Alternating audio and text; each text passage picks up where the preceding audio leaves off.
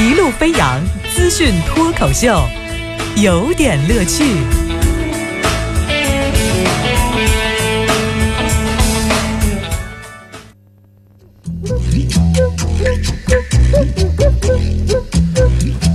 有点有评，加叙加意，中心思想有点乐趣啊！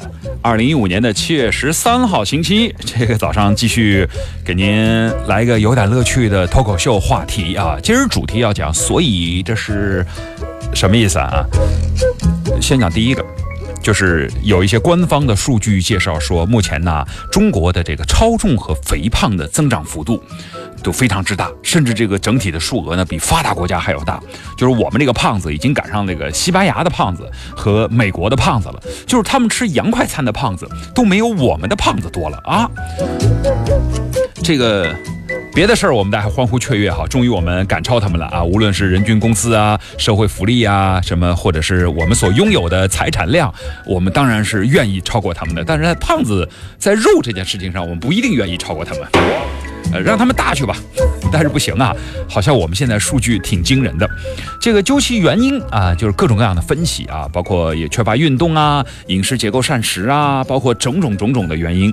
但是也有就是国外的媒体认为说，呃，你们不要老说我们洋快餐是垃圾，跟那个肯德基啊等等的一些洋快餐相比，这个导致中国人长胖的更主要的原因是火锅。再再来一遍，是什么？火锅，没觉得成都和重庆胖子多呀？这，然后他们就说，这个是说中国人现在变胖，越来越这个富有，意味着这个饭菜中的油水更多，这个呢也是罪魁祸首。当然，这个火锅呢，这东西呢容易长肉，就是你们家才天天吃火锅呢，我你想呢？你不知道，我想吃回火锅，我排队得排多久？你在深圳找一家像样的火锅店，你试试看，你六点钟去吃饭，你能排得上？都饿个半死，冲进去吃完就消化了。哎，我不知道你有没有这感觉，我老感觉吃火锅吃完以后肚子是饿了，也不知道怎么就长肉了啊！别闹了，就是其实我实话实说，就吃火锅。我很多人问王乐说，你最近减肥效果特别好啊，怎么做到的？吃火锅呀。我必须用我有力的事实证明给他们看，吃火锅减肥成功了。为什么？吃一回拉一回。哎，完了以后减肥茶都没这效果。我跟你说，我就喝那个什么印象啊，什么什么源的这减肥茶，喝了以后根本纹丝不动。去吃一回火锅，哎呦我的窜稀啊！早上说这个合适吗？反正就是，我是想说。让人长胖的根本不是火锅，是自助餐，好不好？而且自助餐价格越来越贵。你看现在这自助餐，就不上个一百多块钱，那就不叫自助餐。你不吃吧，你对不起门票；你吃吧，你对不起减肥。所以这是说，胖不起来的主要原因是因为穷吗？今天主题，所以这是说啊，据英国的《每日邮报》的网站七月十号的报道，最近呢，科学家们在警告说，太阳在二零三零年就休眠了，什么意思？就是光荣退休了，不延长劳动时间吗？谁允许他没到六十五岁就退了？啊，他不觉得他自己在这个岗位上还能再多干几年吗？啊，他作为一个太阳，他都不愿意多发挥发挥余热吗？它很热啊，说二零三零年的太阳要退休了，这个将导致地球的气候环境大幅下降，使地球进入一个叫小冰河时代。那么这个发现呢，是英国的皇家天文学会在威尔士召开的。国家天文会议上所公布的，他们预测到到二零三零年，太阳的活动将减少百分之六十，可能地球就变冷了。那么，公元一六四五年到一七一零年呢，是蒙德吉小吉小七，在这个期间呢，太阳活动衰弱，持续时间长达不可思议的七十年，也就是地球的小冰河时期。那么，这两者之间是不是有关联？现在没有一个定论。呃，在当时寒冷的冬季，英国的大部分的河流都结冻了，人们甚至能够穿着旱冰鞋横穿泰晤士河。就是这个不是关键，这个是关键，就是大家知道明朝那些事儿，看那个袁腾飞讲的那个书的时候，那个呃两宋啊，或者是这个还有其他的一些史的时候，您知道那个一些阶段。就是好像是明朝没记错的话，当时小冰河导致了整个的这个北方游牧部落的，就是吃东西吃不上，然后比如说这个生活给养不够，于是呢就开始往这个南部扩张，于是导致后来所发生的所有的事情。所以呢，这个明朝是一个冤的要死要死的，这个由气候变化导致这个国家，呃，发生一个变化的这样的一个时代啊。我在历史小说里头看到的，呃，靠不靠谱？呃，天文学家可以研究一下。那么现在你又提这个事儿是什么什么意思啊？就是要我们啊，对我要我们珍惜现在的温暖是吧？好吧，上次二零一二年你们就没说准，害得我经历了人生最大的一次成长，呃，痛苦就是人还在，钱花没了。就是报这种消息的人有没有考虑过股民的心态，是吧？你你让那些炒光伏股的那帮人怎么办？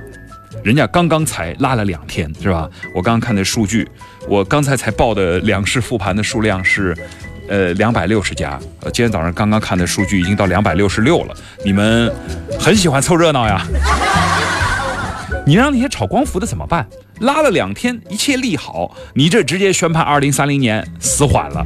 你光伏套牢的礼拜一你怎么出来？你说，你这个消息你让我报还是不报？你上次说全球变暖，你站出来，谁说的？我这儿还压了一箱一仓库的扇子，不知道卖给谁呢？你你负责买了。最狠的是，发布这个消息的人完全没有考虑九零后的感受。一九九九年，人家先经历了天体的大石子；二零一零年，呃，不，一二年，人家经历了一次所谓的世界末日；二零三零年，你又搞小冰河，你生活太艰难，你们城里的科学家太会玩了吧？你这个意思是劝我们，与其辛苦上班，不如出来晒太阳，以后没机会了是吧？处处见专家，这些专家真是把人恨得牙痒痒。股市有专家，天文有专家，各处有专家。那么专家都去哪儿了呢？啊，上万名专家上街抗议去了。啊，呃，什么事儿？捕昆虫专家上街抗议，抗议环境变化。我给你讲讲这个事儿，是在十一号上午的一个雨后，在哈尔滨的道里区群力第六大道和新疆路的交口的湿地公园附近的路面上，近万只捕昆虫专家，就是我们俗称的青蛙，跑到。公园的这个外头的道上有很多的，甚至被车压了，让人特别揪心。大量的这个青蛙的集体上街，市民就开始讨论了，说是不是自然灾害啊？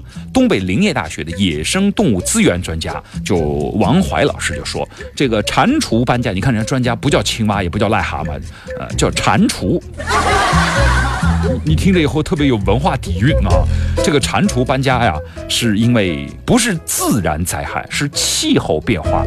什么意思次呢？就是说可能湿地的水温比较高，缺氧，食物也缺少，所以小青蛙就过街到那边去看看那边有没有个便利店了。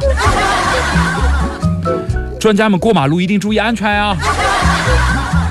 哎，不是专家，我问问专家哈，你刚才说那个蟾蜍搬家是自非自然灾害现象，是气候变化哦？感情这个自然灾害里不包括气球气候灾害，那全球变冷那个算啥灾害啊？我还准备给太阳买份保险呢，能买吗？哎，就是说到天气的，说到专家，前两天我认识一中中医老专家。他说：“你干什么呢？”我给他介绍我的职业之后，他说：“你呀，你看做媒体这一行，冬天呢，夏天你多坐公交，多步行，少喝饮料，不要喝啤酒，不要喝红酒，多喝白开水，呃，不要用空调，多运动，不要在外面吃饭，特别是海鲜。”我我觉得这个专家真的太了解我了，就我为为什么呢？啊，专家，就因为你挣的不多呀。